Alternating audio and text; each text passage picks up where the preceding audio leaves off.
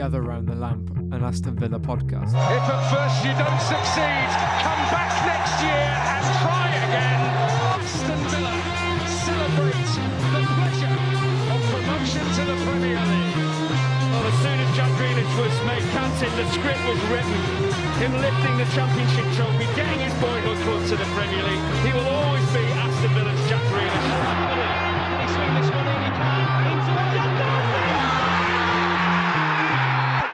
Hello and welcome back to the Gather Round the Lamp podcast. Firstly, we'd like to apologise for being a little absent in the last couple of weeks. We've been having some problems with uh, myself and Mark's schedules meeting. But in this episode, we're going to talk about the latest game against Liverpool, the upcoming game against Manchester United, and a few opinions about the current state of Aston Villa, as well as much more. As always, I'm Regan. You can find me on Twitter at FindFoy, and I'm joined by Mark. Hey, what's going on, everybody? Good to be back. You can find me on Twitter at VillaMarkPGH. Feels pretty pretty good to be back, Regan. What do you say, man? Yeah, well, since we last did a podcast, results and, and performances haven't really helped Villa's case for avoiding the drop back into the Championship. You know, a draw against Newcastle was a positive, but then, you know, losing against Wolves, uh, a possession based bashing from Chelsea uh, was a pretty pretty low point um, since Project Restart. But, you know, the, the latest game against Liverpool, Villa really didn't look that out of their depth at all. I didn't think they looked out of their depth at all, especially in that first half. I thought Villa had more than enough chances to try and you know get a goal, even if it was going to be scrappy or if it was going to be something to where you know it was that odd odd goal we kind of saw against Wolves or even I, I don't know. It was just it, it, seemed like the team was was up for it and they had their chances and they didn't take them. And I feel like we've said that probably about thirty or forty times this season. But um, yeah, I, I don't know. It was it wasn't as bad as a lot of people were making it out to be against Liverpool. That's for sure. It's, yeah, especially as like going into the game, a lot of people thought you know we were going to take a hammering. Um, our goal difference would be much worse off, which would put us in worse stead for the the, the relegation battle ahead of us. But you know, Villa looked more organised and motivated in in the first forty five minutes, especially. Um, and the first fifteen minutes of the game was was super entertaining. I thought, you know, both sides edging forward in attack, but neither really managing to get a concrete chance from uh, their attempts. Um, personally, I thought El Ghazi looked pretty lively down the right, and it was causing Robertson, who hasn't looked great since uh, Liverpool were crowned champions. I think he's still struggling with a bit of a hangover.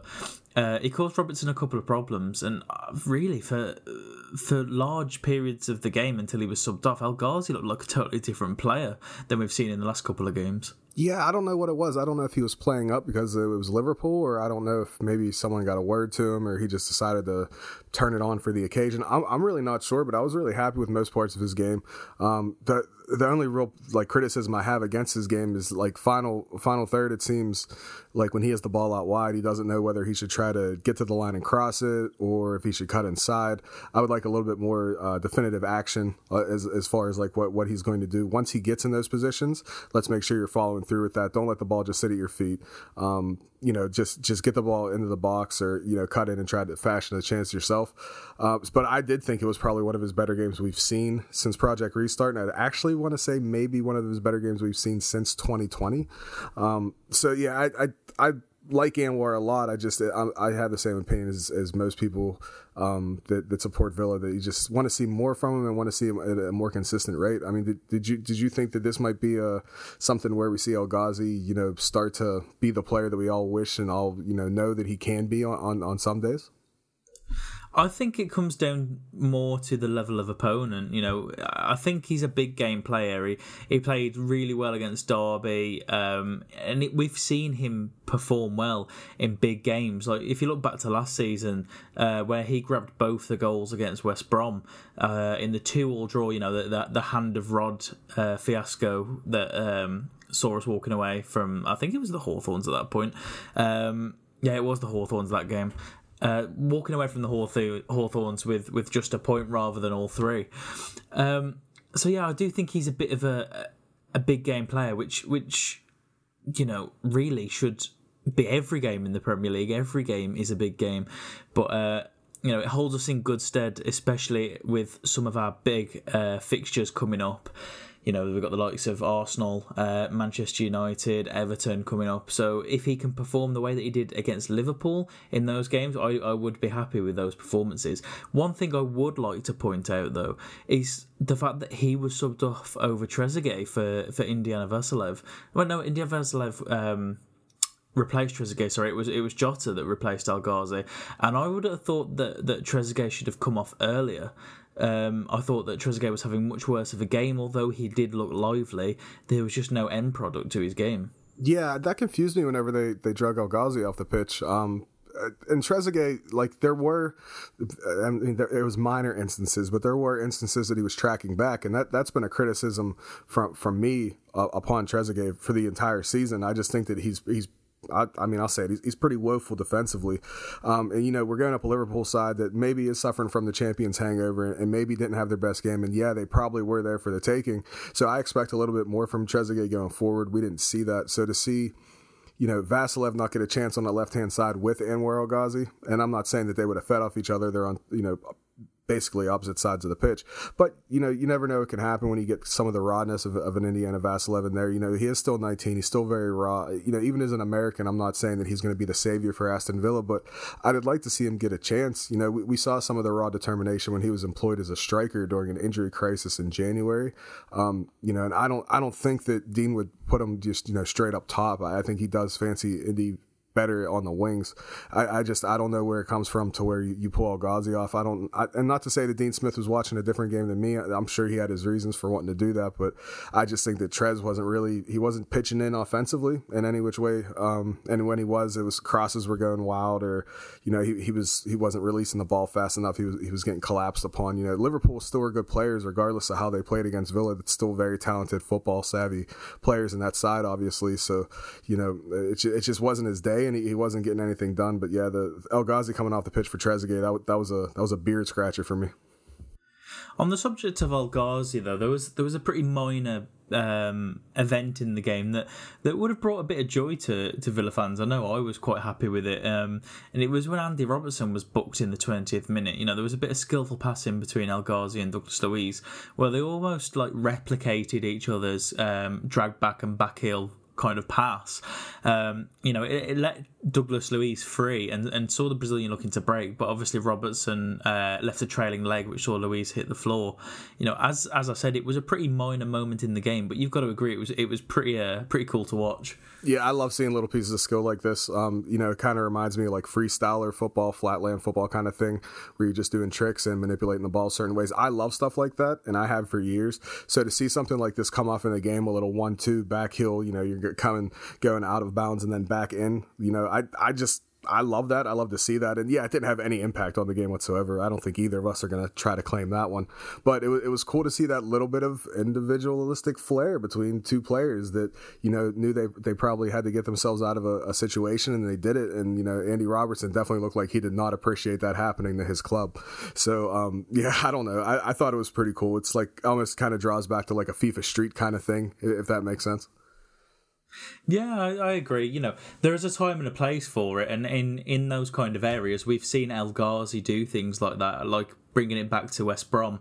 Um, last season at the Hawthorns again, you know, he, he was surrounded by three players and managed to uh, skill his way through it, if you if you would. Um, but let's let's return back to Douglas Luiz. Douglas Luiz had the the first major shot of the game, and that came in the 32nd minute. And I think this is why this is why Villa fans were so hopeful. Um, you know, after after half time, you know, we'd limited Liverpool for for you know 32 minutes up to this point, um, and we were the ones almost having the better chances. Uh, the the ball fell to Douglas Luiz just inside the Liverpool, Liverpool box, and the Brazilian struck it directly at Alisson on the half volley. And obviously, we've seen what Luiz can do when he's presented a chance to shoot. Um, but at the same time, I don't think this was like a chance wasted. It was worthwhile getting the the shot off on goal. Um, you know, there's there's only you know the, the slightest chance that, that Alisson might make a mistake, and then you've got Davis through, or you've got Grealish through, or Trezeguet, or El Ghazi. You know, there's always the chance that he spills that shot. So I think it was the right decision for Luiz to take that shot, but I think he could have possibly had a better connection, or, or perhaps aimed it at a different area of the net. Yeah, I, I don't know, man. Like this was a little frustrating for me, only because I honestly believe if you give and, and he he might even admit this himself if he's ever asked about it, if you give Douglas Luiz five chances, that that exact same you know happenstance of a game, the exact same situation, even on like a half volley type situation, I think he scores four out of the five. I really do believe that. So to see him blast it right at Alisson, and yeah, he could have spilled it or this and that, all situational kind of hypothetical things. But like, I wanted him to score that goal so bad. Like, uh, my heart hasn't sunk like that. Seeing like how it came off his off his boot and then hit, and Alisson like safely has it. I'm just like, man, you give him four more shots at that, he's burying all four in the different areas of the net. I don't know. Like, I really rate Luiz a lot. Like, not only for his defensive capabilities we've seen since Project Restart, but also like his shooting ability. We've seen him be able to do some some really really amazing things when when the space is you know afforded to him. So like and that, I was just like that was the chance, man. And I just sat I just sat here with my head in my hand and was just like that was the chance. Like that, that was such a big big moment. But I mean, it is it is what it is. But that was definitely one I look back for in this game and be like, man, if we if we scored that one, you just you start hoping that a little bit more, don't you? Absolutely, and half time seemed to take an age to come. You know, there was it was one of those periods where there was you know five minutes remaining in the half and you could just feel that something might happen and you would think that it would go liverpool's way just based off how villa have been playing this season. But you know at the 45 minute mark aston villa found themselves with the Premier League Championships, uh, Premier League Championships, level with the Premier League champions, and you know it was a pretty uh, resolute defensive display, and it was seeing Liverpool struggle to make any real chances. For me, Villa looked the best that they've looked since the, the restart. Um, you know, we haven't looked overly bad. Yes, we've conceded a few goals, but we look much better than we did before lockdown. Um, and I just think we need that pinch of luck. You know, we need a deflected goal. How many goals have we conceded this season, by the way, that have took a deflection off Tyrone Mings or Courtney Hause or Ezri Konsa? You know, where are our goals that are deflecting off their players? And I think we need a pinch of that luck in our in our remaining games. You know, um, in the first half, El Ghazi, Luiz definitely standouts for Villa, um, and at times uh, Liverpool looked like they had no real answer for for how well uh, organised Villa's defence was. Yeah, if you actually look back, like even even though like Villa aren't in a good place right now, and no no one's going to try to defend that, and they do only have themselves to blame. But if you look at some of the results that we had earlier on in the season, even as far back of like November, um, you know that that two one loss to Liverpool on November second isn't great. Um, you know, but if you even look at how the how our defense is structured now compared to then, and you do have a little bit of different players coming in and out. Um, but like it's way more organized to me. Like I don't, I'm not having that like heart sinking in my feeling whenever teams are getting into our final third. And it, yeah, it might be a little bit more often. Like we're not getting blown away. Ezri Konsa is looking really, really decent at right back. I know that splits opinion a little bit, but and I know that that's not his natural position. I know you have Elmohamady on the bench. I know Guilbert's coming back from a knock, but like he's he's not doing badly. He did really well against Liverpool, and that you know, regardless of their hangover, whatever you want to call it, you know, maybe they're just bored out there. You know, he didn't look terrible against some top top talent of Liverpool at, at that right back position. So I, I, think the defense is incredibly more structured. And Dean Smith has said that himself that he believes that you know just better as a team as a cohesive unit, they're doing a lot better. The time afforded off helped them with that. It's just it's it's right now the problem at Aston Villa isn't it isn't the defense. It's more about putting the ball in the back of the net, and they have to, like you said, get lucky, get a bounce, get a VAR decision, you know, for them. Something something's got to happen to kind of break this duck a little bit because you're not going to stay in the Premier League if you can't score goals. And, and, at the moment, it's you know without signing too doom and gloom, you don't know where your next goal's coming from. I'll tell you something on the subject of defence. Courtney Hause has his, his very obvious downfalls, but there are three points I want to make about him. Since the restart, he's been our biggest goal threat by far. He wins every single header from from a free kick or a corner. Uh, if only he could just get more on target. Obviously, he scored against uh, against Chelsea, but as well. In the top five leagues, he is the standout player for aerial duels won per 90 and recoveries per 90 literally I've got a, I've got a chart up in front of me. You've got the likes of Dayot Upamecano, um, Kurt Zouma, uh, Tarkowski, Maguire, Van Dijk, and Courtney Hause has won the most aerial duels and has the most recoveries. Like literally, all these players are kind of grouped together, and Hause is way off in the distance on the far right. Like he he is unreal at what he excels at, and he just needs to get better at the little things, the little haphazards in his play, and he will be an unreal centre back. Um, you know, we saw this in his partnership when he was covering for. Um, Tuanzebe last season, but he does look absolutely great when you know he's tasked with with heading the ball, especially. Yeah, he, he's been putting himself in a great positions to be able to get his head on the ball. Like you said, the accuracy is pretty much the only thing that that, that hasn't really come together for him. And you can't knock him for that because he's still getting up. He's still winning narrow headers. Uh, in the case of Courtney Hause, a lot a lot of people aren't understanding his natural center back position is on the left hand side. Um, Tyrone Mings exists, so he's now playing at right center back. So if, if it's just uh, it's it seems like it shouldn't be that big of a deal it, that's a big deal when you're a professional footballer and you've always played in this certain position. Now you're thrown into a different a different position and being having things asked to you in a different way dominant foot, weaker foot, things like that. That matters. I think Courtney Hause has done some some really really nice things since Project Restart. Um, I don't know if he's going to be ever revered because Tyra Ming stands next to him, and we see Tyrone Mings being the leader, doing the pointing, doing the shouting, doing the organizational stuff. But I mean, if you want to talk about you know someone who's uh, maybe a little bit underappreciated, you know, Villa haven't got blown away by any teams, even like against Chelsea where we were you know never on the ball basically, you know, and didn't have any possession. You know, we still still didn't get battered in that game.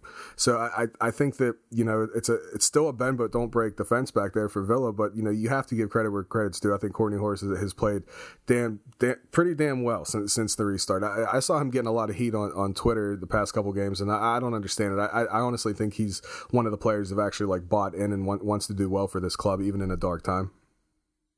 Another player as well, and he's become a bit of a you know a bit of a scapegoat in the past. Um, and that's that's Neil Taylor. I thought he performed incredibly well against Liverpool, especially in the early uh, the the first half. He didn't cover himself in in glory uh, at some stages in the game, but you know I think Neil Taylor has been an excellent servant for the club. Whatever you think of him as a footballer, you know um, he has filled in at various stages this season with with Matt Targett's injuries. Um, but I do think Taylor has has you know he's not going to be remember, remembered overly fondly when he does leave the club, but I think he's he's earned the right to be remembered as as you know a, a good Villa player. You know he's not necessarily going to fit into you know a, an all time XI or anything like that, but you know he he's definitely worthy of of mentioning in in the same as other players. You know perhaps. Um, perhaps like you know someone might mention uh, Collins, the centre back. You know, I think Taylor deserves that kind of same standing. I mean, I didn't have a problem with Neil Taylor coming in. I was worried when, when Matt Targett goes out, and I know that Targett's not even everybody's cup of tea. Um, you know, they're just two vastly different left backs in the modern game. Um, you know, Neil Taylor, and we've we've said this on previous podcasts. At least I know I've said it to where you know he's not he's not exactly the most modern fullback you've ever seen. He does have problems getting forward. Now, I don't I don't think that has anything to do with his skill. Um, I don't think it has anything to do with him not wanting to be involved in the play. But like he didn't really do much wrong against Liverpool. Almost to the fact that like you didn't hear his name much, and I, you know, sometimes that's the best compliment you can give a defender is when you're not calling their name very often. Um, and and it was it was actually kind of um, I don't want to say funny, but I want to say it was kind of humorous. There were patterns of the play against Liverpool where he was making overlaps and he was trying to get himself involved. And I, I like to see that out of Neil. I, I, I think that, you know, I, am sure Neil Taylor's a, a, great, great guy and everything. And he has, you know, when called upon, he's come in and, and done a job. Sometimes it's, it's come off for him. Sometimes it hasn't. Um, but I, I do think that, you know, he, he steps up when he has to. And, you know, again, you're, you're playing Liverpool, you know, everything before this game, if you ask most Villa supporters, they thought we were going to get beat five or six nil, and it was going to be another one of those days at the office. And you know, he he did really really well on his side of the pitch, and I you know I got I got to tip my hat to him. Something I do want to point out though is that you know when we were winning games, especially before uh, the halting of the season, a lot of uh, talk was aimed at the, the, the connection between Jack Grealish and uh, Matt Targett, and that kind of duo on the left hand side. Now I've noticed I noticed it against Liverpool, and I know a few other people have noticed it as well. But like Grealish, when he finds himself on that side of the pitch, seems to have a reluctance to pass the ball to Taylor, even though he finds himself in you know an attacking position or a position where he could get a cross in. Whether that's because he knows that that Taylor doesn't have the best ball into the box, or whether he knows that uh, you know Taylor will struggle to beat his man, I don't know. But there seems to be a, like a real reluctance to use Neil Taylor in an attacking outlet, and and I think that kind of. Um, dulls the dy- dynamism of our play a bit. No, I, I actually noticed it, man. Like uh, something I've been doing since Project Restart. Whenever I am able to, uh, you know, watch the game on my PC, I'll put my headphones on and I'll actually, you know, com- like it's it's terrible for my ears and I get it. But I turn the volume up almost to an unbearable volume because I want to hear the chatter on the pitch. Because I'm not in England, I don't have the um the choice of like crowd noise, no crowd noise, you know, things like that. So like I'm, I'm listening to the commentators and really loud, but I'm also listening to see the stuff on the pitch. I wish I would have wrote down what minute it was, but Jack Grealish gets the ball in, in the, the left hand side of the, the pitch, and you see Neil Taylor start to make an overlapping run. Now there's probably about a good 15 yards between Grealish and any other opposition player for Liverpool, and you can audibly hear, and I was able to see Neil Taylor say, "Jack, Jack, Jack." Just like that, three sharp times. And Jack turned his head, looked to the left, saw Neil Taylor, and then immediately Jack Grealish with the ball at his feet starts running toward the middle of the pitch. He didn't care that Neil Taylor was there. He didn't care that he was open. He didn't care about it at all. I just think that it, there's some kind of trust there that maybe he knows that like nothing's going to happen from Neil Taylor in an offensive standpoint. I'm not saying it's right or wrong on Jack's half, but that, that instance definitely happened. I wish I would have wrote down what time it was, but yeah, I'm, I'm not sure if that's a, a Matt Targett Jack Grealish thing of, you know, trusting each other. I'm not sure if that's a Neil Taylor, you know, not showing any kind of, uh, you know success in the past of trying to cross balls into the box. But like I, I, love hearing the chatter on the pitch, man. That's one thing about you know no supporters in the stands. I know it's it's terrible for a lot of reasons, but one positive that I'm drawing from it is, is the chatter on the pitch. Yeah, I think I think you know you can really tell as well when a player's kind of uh, going a bit overboard with with a foul um, I noticed, uh, I think it was Douglas Luiz and Robertson had a clash early on in the first half, and you know Robertson just wails, you know, at the top of his lungs, and you're like, really, come on, like it, it wasn't that bad of a challenge. Um, so you can kind of tell when a player's milking it, and for me, that that's something to look out for going forward. You know, if I was a referee, and obviously you'll you'll hear it generally as a referee, but you'll hear it more so now without the the crowd. Um, you know, if if I'm a referee and I hear Robertson do that, you know, I'm thinking in the back of my head, mm, is he likely to you know go down a bit easy, or you know, it's the same as like Salah. Salah Salah's very audible uh, and you know he he had a dive in the box during this game. So for me, you know, if I've if I've seen Salah be fouled a couple of times and you know he's screaming, I'm thinking as a referee, okay, maybe you know I'm not going to give it him if he if he gets pulled down in the box or something. Yeah, and I I don't I don't mean to be a little brash here, but that that dive from from Salah was despicable to me. I, I, don't, I don't, I know that that's like kind of a part of his game that comes with the kind of player he is, but I don't know, man. That's that you, you can't defend that. You can't defend that kind of action on the pitch. I, I, thought it was it was pretty disrespectful to what, what's Mohamed Salah doing trying to dive in the box against Aston Villa, trying to fight for their life. You have any respect for yourself? you know what I mean? Like, come on, man. Like, I get it. You want to you want to win the game like anybody else, but like, you don't have to do it that way. He's got so much skill. You don't need to do it that way. Early on in the second half, Villa had another strong chance in the 50th minute as Trezeguet found Jack Grealish in space, who turned and fired with his left foot and forced Alisson into a strong rooted save with his right hand. Unfortunately for Villa, the whistle blew for offside once the keeper had made the save. Otherwise, we'd have had a corner. But you know, it it was a positive play. And then a minute later, there was another chance for Villa as we broke on the counter attack with Jack Grealish, who played El Ghazi through. Um, and El Ghazi had a shot, forcing Alisson to palm his shot wide. You know, Villa were having the chances against this Liverpool side, and Liverpool looked like they were there for the taking in, in, in segments of this game. You know, there were there were periods of this half and the first half that were making me quite optimistic that we maybe we're going to sneak a point out of this at the very the very least. You know, we're so deep in the woods of a relegation scrap. We, we need to be taking advantage of these kind of chances. Yeah, that's what I was. That's what I was talking about earlier, man. Like you, you see the chances that have happened through different, uh, different patterns of the game, different times, and like it's like, man, if we could just get one of these, like I'm not asking for all, you know, I'm not asking for every single shot on target for Aston Villa to hit the back of the net. I know that that's crazy, but I think that shows like how desperate for goals we are right now. That like I'm, I'm thinking to myself when Jack Grealish takes a shot on on net and the keeper even saves it and it's called offsides, I'm getting excited about that. I'm, I'm like literally actually clapping my hands and be like, all right, boys, let's go. You know, you you shown you can get there You just got to put it away. Like, come on, let's get. Like, I'm get, I'm getting myself fired up even now just thinking about it because it was such it's such a positive thing, and, and like that's the level of, of desperation where we're at as Aston Villa supporters right now. That, that like people are getting excited about things like that, and like it's just you, gotta gotta take these chances, man. There comes a point where you got to grab the bull by the horns, and, and you just have to take those chances. It was a nice counter attack and everything. You know, you're talking about with El Ghazi shot, but man, like if we can get, I'm telling you, just like give me give me one one goal in a game like this against a team like Liverpool, who's obviously having a bad day at the office.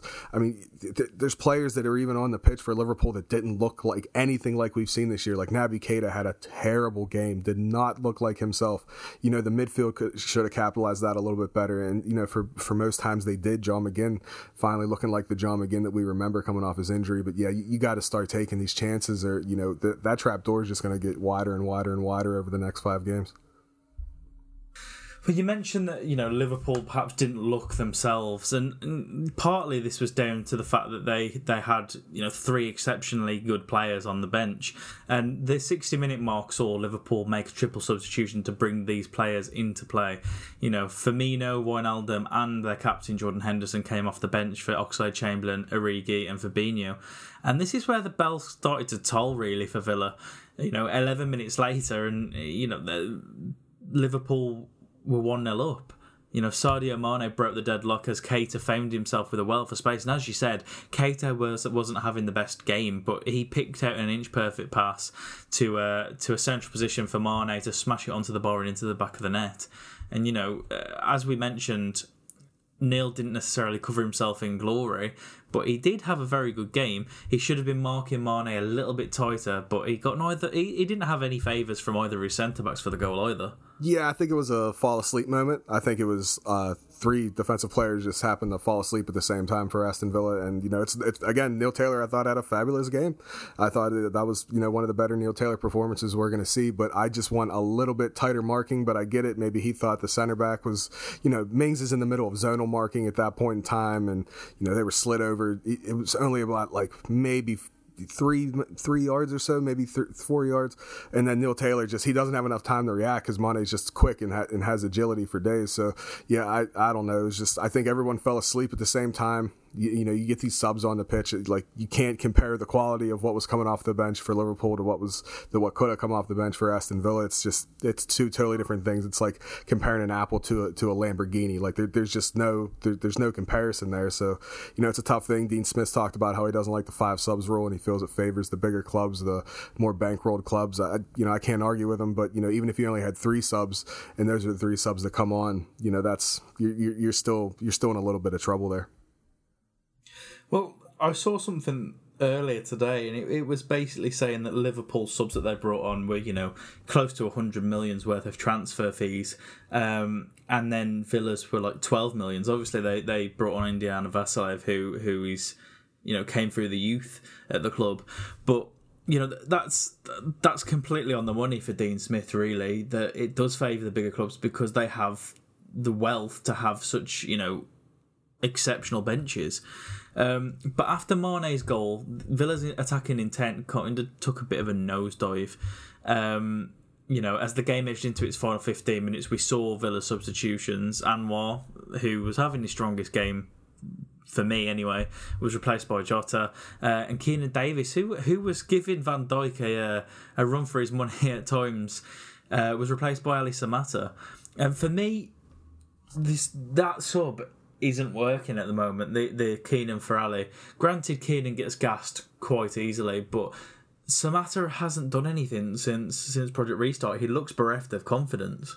Yeah, and I I don't I don't know about Samatta, man. Like I I feel like we still haven't seen him have his like a like a really really good game in an Aston Villa shirt. I, I don't know. Like I, I don't know what to make of it because you know we, we, we can you know me and you together we can, we can do all the scouting we can from you know just me and you looking up things and it's not just YouTube videos. We can break down all the statistics, how he was in previous years, what positions he scores goals in, all these kind of things. And me and you were like, yeah, this this kind of seems like this could work. You know, bringing in an, an Ally Samatta and, and we talked about him you know last summer before he was obviously ever even in the door as being a potential target for Aston Villa. So like I don't I don't know if it's confidence. I don't know if he's like I can't believe I joined the side and I'm going to take the drop in my first half season here. Like I, I don't know. I'm not, I'm not sure really what to think about it. I I hope he he gets off the mark sooner than later, but we're we're running out of time here very quickly, and I don't know if I don't know if Keinan Davis coming off the pitch. I mean, who, who do you put up front then? I mean, do you give Vassilev a chance a striker? I, I like I said before, I think he's better in a wing capacity than he is up top. But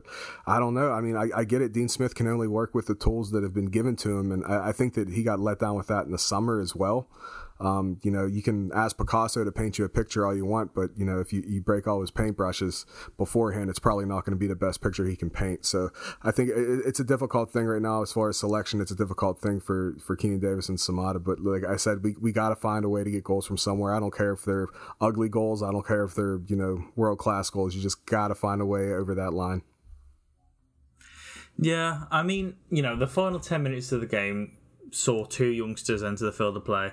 Uh, Naby Keita was replaced by Curtis Jones and Trezeguet was replaced by Indiana Vassilev. Both of them wanted to make an impact, but it was Liverpool sub that had the kind of final blow.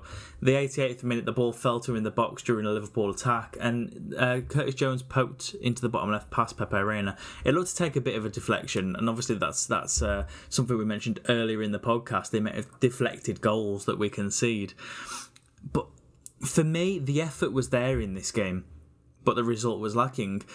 But if we can play the way that we played against Liverpool, or perhaps even better, hopefully, this gives me some promise for our remaining six games.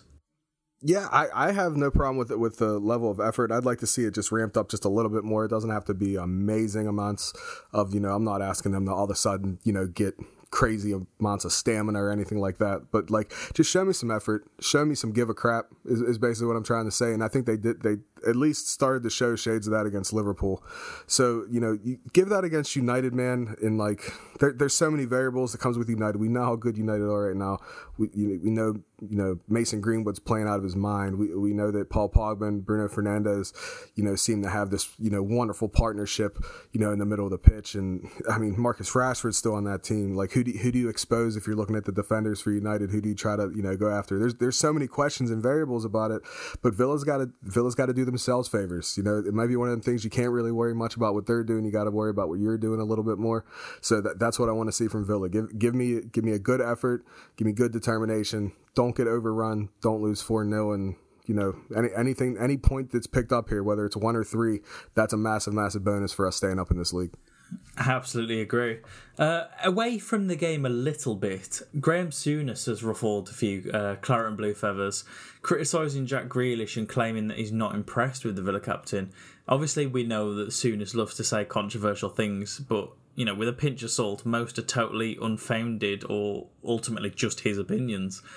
Um, you know, what did you make of Souness's comments? Do you think he was speaking off the cuff, or is this an example of a pundit who has kind of a bit of an outdated view of, of modern day football? For me personally, I think it's a little bit split right down the middle. Um, we we know what Souness is about, and we we know what kind of player he was. We know what kind of manager he was. Like the the man's hard nosed, and he doesn't like you know. It, not to say he doesn't like. It just seems like he doesn't completely fully understand the modern footballer, which to me things that maybe he just doesn't quite understand. I'm, he he listen, legend, le, absolute legend. But I think that just the modern side of the game, the how it's played now, just kind of eludes him a little bit from how it used to be played in his day. That's not a knock on him. I, I have uh, unlimited amounts of respect for the man. I just think that he doesn't understand the role that Jack Grealish plays, not only as an Aston Villa player, but just as a football player in general. With the amount of times he's fouled, it doesn't mean that he's not releasing the ball fast enough. It, it means he's he's trying. You know, he sees a pass more, you know, sooner than most that I see play this game, especially in the role that he played that Grealish plays it in. So I don't know, man. Did you think this was just a dig for the the, the sake of a dig, or do you think that like he's on to something, or like I, I didn't? I was I was kind of shocked. Like the game wasn't even kicked off yet. Like this was like 10 minutes before kickoff and he's sitting there just lambasting Jack saying he doesn't doesn't understand the, the draw and all that kind of thing. It was one of those things that, you know, he's probably been he's probably saying it to get the retweets kind of thing. It's one of those controversial things that you'll say and you know, you'll get a load of retweets, you'll get a load of attention for whichever broadcasters broadcasting the, the game. But, you know, Jack used Twitter to show a graphic plainly showing the only person to fashion more chances in the Premier League this season than him was uh, Kevin De Bruyne. And you know, you've got Tim Sherwood standing up for Grealish on Talksport as well, saying Souness wouldn't have liked to play against him. Um, you know, obviously it's a former manager backing him up, but you know, you've you've got to give Grealish his dues for what he does. Whilst I don't think he has looked as good as he as he should should be looking um, since Project Restart, you know, he's still the absolute talisman of this Aston Villa side. Yeah, and it's not only this season either, man. I mean, that that's I think that's what Souness has to understand that like you know there there was a period of time there that Jack Grealish. I mean, that's that's all we that's all we really had as far as a, a creative type player. Um, yeah, I, I don't know. Maybe he he just sees the game different. Maybe you know, I I was reading a lot of stuff on Twitter about this when it happened, and people saying, "Oh, we know well, Grealish getting fouled a lot, but what does he really give? He probably you know for the uh, the amount of respect and amount of care that people are putting into Jack Grealish for England. Um, you know, shouldn't he be scoring more goals? Shouldn't he be doing this or that? And then you talk about the amount of key chances he makes and or key passes rather. And you know, it, it's it's a it's a complete crazy thing to think about. But like, you know, I, I do still think that Jack Grealish will play for, for a top side. Uh, I'm I'm very sad to say that it, it, probably won't be Aston Villa, and it's not me trying to you know be controversial or anything in saying that. I just think that he he deserves to be you know playing for for trophies and accolades in England. I, I don't think that you know playing just to stay in the Premier League is is on the level that Jack Grealish is as a footballer presently. In these last couple of games, do you think that Grealish should be given you know the the best five games that we we could possibly see in a Villa shirt from him, or or do you think you know he's going to struggle to to try and keep us in the league? I, I try to see it from both sides. I, I think with with Jackie, it, it's going to be tough for him because at one point in time he's probably going to want to do the very best that he can, and on the other side of that, I think it's starting to sink in that he this team could get relegated.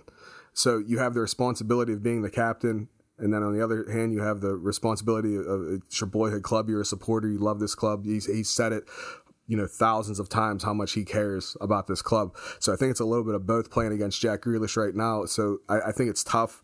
He might just be trying to do too much. He might be putting too much responsibility on his own, own shoulders, which isn't bad for a captain, but you know, that, that might be the curse of being a captain of your, of your favorite football club um, that you support is, that like when the pressure really really turns up you know are you are you going to be able to think you have to do it yourself? Or are you going to you know trust your teammates? And to to be quite honest the, the quality of his teammates right now are not very good um, at least not compared to the level we've seen from him. So I think it's a tough thing for Jack, man. Like, what, what do you think? Do you think that you know he's gonna we're gonna get the five games out of him where he just goes gung ho and goes off? I mean, that would be lovely to see. That would that would be a hell of a send off for him if he, if he does end up exiting. But I don't know. You, you think he's to be better since since we've seen from the restart? I would hope that if we are losing him, that that we get these five, you know, outstanding games from him. Um, to conclude the season. Whether that keeps us up or not is another question. But you know, if if we're not going to see him in a Villa shirt next season, I think you know I would like my most recent memories of you know my captain. You know that this is like the the first player I've properly watched go through the academy and turn into this absolute you know outstanding player. You know you've got the likes of the early 2000s mid 2000s players that, that did the same but i was i was young then. And this is the, the i've been able to like see this and process this with an with an adult brain. And you know i would like the last memories i have of him in a, in a villa shirt if they are to be to be outstanding yeah, I mean, I'm I'm right there with you, man. Like you got to remember, like my, my Villa age isn't up there in, in, terms of years. Like uh, it's it's been a long time. I think I'm going in the 13th or 14th season this coming season. But that basically makes me a 13 or 14 year old. You know, that's what I tell people when they talk to me about um, Villa players from yesteryear and stuff. I was like, well, you got you got to understand, man. Like I, I didn't get to see that. Like I, I wasn't I wasn't around for that. You know, Jack Grealish is Aston Villa to me. And you know, even when he leaves, he, there's still going to be a part of me that believes that he's the best player I've seen in a Villa shirt. Um, and that, that, that's that's not a knock on anybody that played for Villa previously, but like this this is a big deal for me personally. Um, I love seeing him play, love his talent level. Um, not very happy about some of his off the pitch stuff, as I've talked about before. But hey, we're all human; we all make mistakes. Um, the important thing is to own up to that mistake and you know try to make sure that something like that doesn't happen again. Um, but yeah, I, I love Jack, man. I think he does wonderful things, you know, for, for the community. I think he does, you know, wonderful things for acorns and all that kind of stuff and, you know, different, different, um, you know things for children and charity work and stuff. So like I, we're, we lose it. We're losing a good person if, if he does if he does want to go. But um yeah, as far as a player standpoint, that I'm I'm right there with you. That like that, that was the first player I seen come through the academy and make a like a giant giant impact that had some you know positive things uh, for the club. It's it's just it's going to be sad to see when he goes. Now, on youth players making positive impacts for their clubs, let's turn our attentions to Manchester United. We seem to be coming up against them at the worst possible time. You know, they look red hot at the moment. Um, you know, Greenwood looks in form. Rashford looks in form. Pogba is back. Bruno Fernandes looks an exceptional signing. Can Villa get anything from this game at all? Or is it going to be another fruitful performance with no results to show for it? Is it too tall of an order for Aston Villa's defence to, you know, try and keep a clean sheet? Or what? What do you think is going to happen in this game? Man, like I've I've watched the past couple United games, and I, I don't again you don't know where the goals coming with from Villa. Um, I hope we can pull a shock win. I'm just like anybody else, man. Like I, I'm not I'm not being too too down about it. I you know, I always until we're mathematically done, I'm not going to get out of control with the doom and gloom stuff. But um, I, I, hope we can find a way to win. But man, my, my heart's telling me like a two 0 loss. I, I, don't know. I think that Villa or that uh, United rather just they're they're on a totally different level. You know, all the, the joking about United and everything, and they they can't do this or they can't do that. Like they've proven since the restart that they're you know a, a better team, and you know they're they're playing. But I mean, there are there are you know kinks in the armor a little bit here. Like there's, you know, Harry Maguire hasn't looked great. Luke Shaw doesn't look great. He he he loves to get beaten on an overlap, sometimes even an underlap. So I don't know. I think I think it's going to be more to do with how Villa approach this game than how United approach this game. Um, so I, I just like I said, I hope we see the same kind of intensity level, the same kind of desire to you know get forward, even if it is on the counter. But I mean, what what do you think? Do you think this is going to be like a you know terrible five 0 six 0 loss, or are you still reserving a little bit of hope? I think we've got one heavy loss left in us this season, and I think it's going to come against Man United. I hope it's not too heavy of a loss, but I think Bruno is going to have a field day against us, um, which you know is is terrible for my my you know the team I support, but absolutely sublime for my fantasy Premier League team because he's my captain. um, but you know, I I hope that we can get a point or three points from this, and I hope we can all surprise ourselves. But the way that United are playing at the moment, I, I, I can't really see it. Yeah, and that's the thing about you know Bruno Fernandes too. Like he just he sprays passes around from all different types of areas, and you know he he plays a very very unique style of midfielder from what we've seen because he can pop up in any area and still be able to get a pass to somebody. You know, he runs hard, he has stamina. So I, I don't know that that uh, that partnership that he's got with Pogba, that l- little bit of chemistry we're seeing already. That's that's a dangerous, dangerous thing. Um, so yeah, again against a team like Villa, I'm not expecting us to get anything, but man, you even we even find a way to draw this thing. I want to be over the moon. Now, as we bring this podcast to an end, I'm going to ask you a question and I want a one word answer to it. Can Aston Villa stay up this season? No, I don't think they will.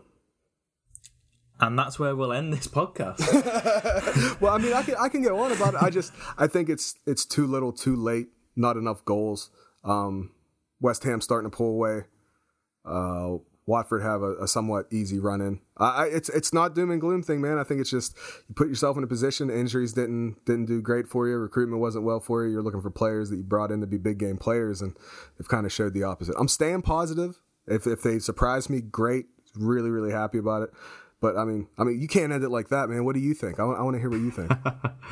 Um, well, as we've seen, anything can happen in football. We didn't expect to go on a 10 game winning run last season and get promoted in the first place. But I I'm resigned to the fact that we are probably down.